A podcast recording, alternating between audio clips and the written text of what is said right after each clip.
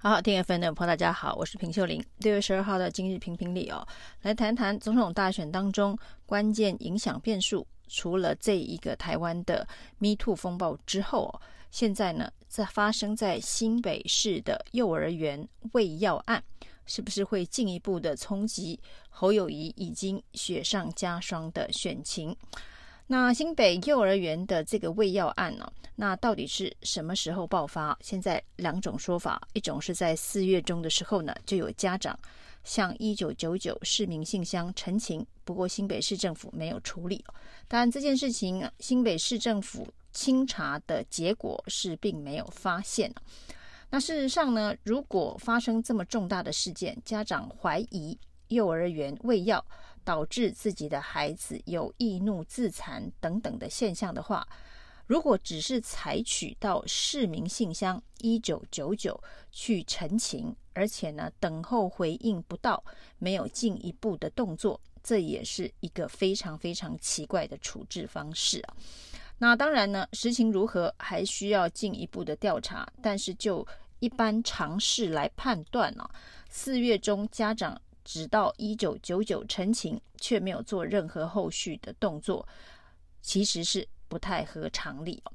那另外一个，当然时间点就是呢，这个家长去报案了，是到新北市的海山分局去报案，那个说法是五月十四号，那这就是一个比较明确的时间点。五月十四号呢，有三名幼儿园的家长到海山分局去报案。指称呢，在二到四月发现自己的孩子有易怒自残等等的现象哦，那被这个甚至呢提到在幼儿园当中可能被喂食了不明的药物，甚至有不当的体罚。那后续呢，检调就开始介入侦办了。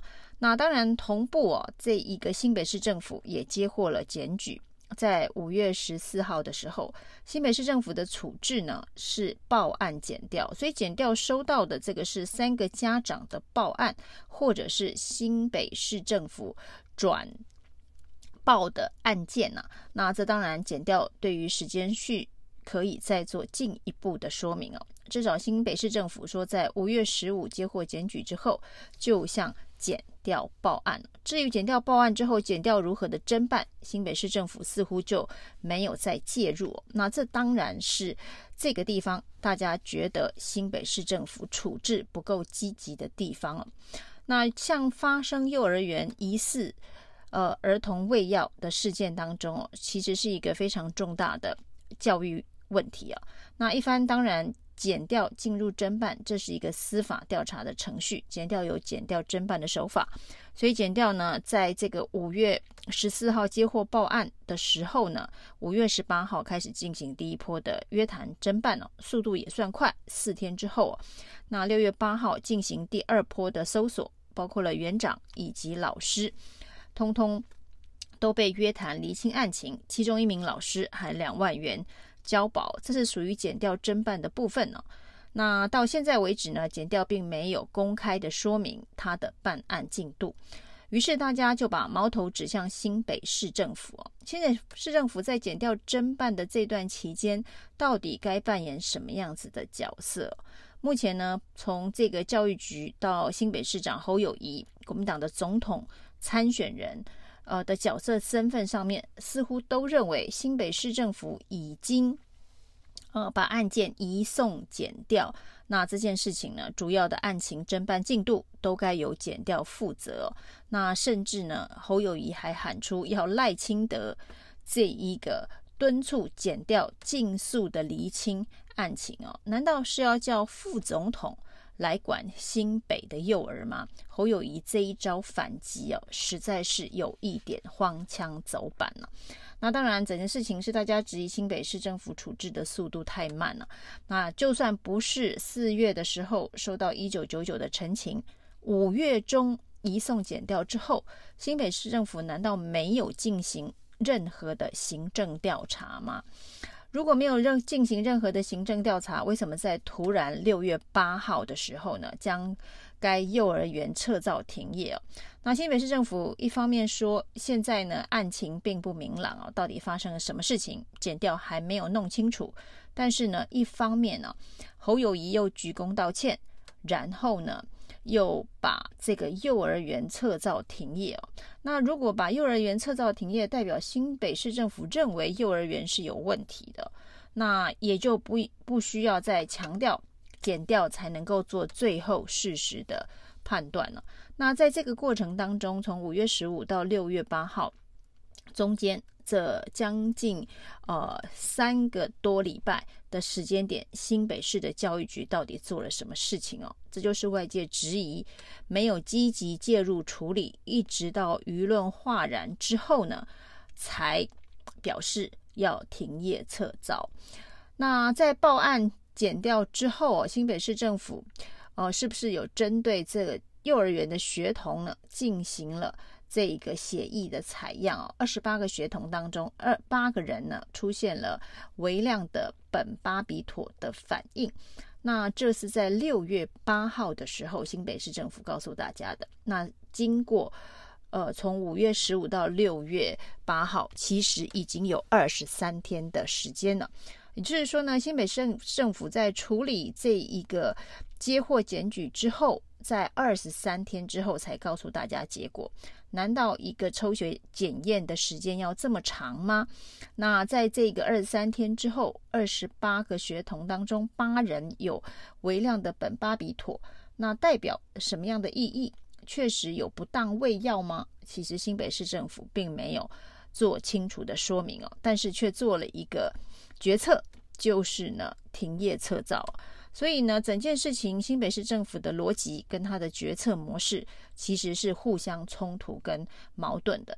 那过程当中，六月八号所发生的事情，当然是有立委指出，那这一个孩童的身上所验出的巴比妥是三级的毒品啊。那后续呢，当然也引发了其他的政治操作。这个政治操作包括呢，开始有绿营的政治人物。不断的说呢，这一个脸书封锁了“巴比妥”这三个字的搜寻呢，代表中间有这个政治力的介入，脸书也被这一个呃侯团队给压制了。那这当然是一个非常荒谬的指控啊！这个政政治操作告诉大家说，大家不敢去讨论侯团队新北市。的幼儿园喂药案呢、啊，那是因为有新闻压制、新闻管制啊，基本上呢，就是在破坏呃这个社会上司法行政的一个信赖度。那这个政治操作持续的扩散当中，很多绿营的政治人物网军不断的啊、加入质疑哦，没想到最后、哦、居然是由数发布出来说，这是脸书跟政府反毒品。宣传的一个合作专案哦，就是部分的毒品名称、疑似毒物的名称哦，在脸书的贴文搜索当中呢，是被封锁的。那这是台湾的政府跟脸书所进行的一项反毒合作，所以呢，很多人质疑哦，只有在台湾搜不到巴比妥，用英文、用其他国家的 IP 都可以搜到，所以代表台湾。有一股暗黑的势力在防止巴比妥幼儿园喂药新闻的扩散哦，那这真的是想太多。那数位部的澄清呢，希望能够让这股谣言的歪风、破坏社会的信任的歪风能够遏制哦。但整起事件，当然新北市政府的处置的确是太慢了，二十三天之后才公布幼儿园学童的验血的结果。那六月八号的时候呢，在侯友谊鞠躬道歉，新北也开始真的成立专案。这个专案当然不只针对现在减掉侦办的这家幼儿园哦，还针对所有幼儿园的家长，一旦觉得有疑虑，都可以有统一的专案窗口来处理进行抽血的检验呢。那在六月八号侯友宜道歉之后，这个专案也开始呃这个启动。那到目前为止呢，这个六月十一号公布第一波有二十六名学童呢进行抽血。那六月八号到六月十一号，短短三天就告诉大家结果，十四个人呢是这个阴性反应哦，那十二个人的结果明天会公布，第四天会公布哦。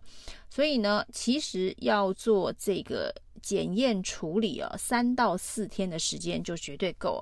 那之前为什么拖了二十三天呢？这才是新北市政府需要检讨以及交代的。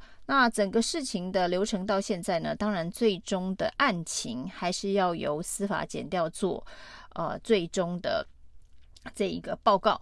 但是这过程当中，行政责任的调查，行政团队对于这一个幼儿园的管理是需要更积极处理哦。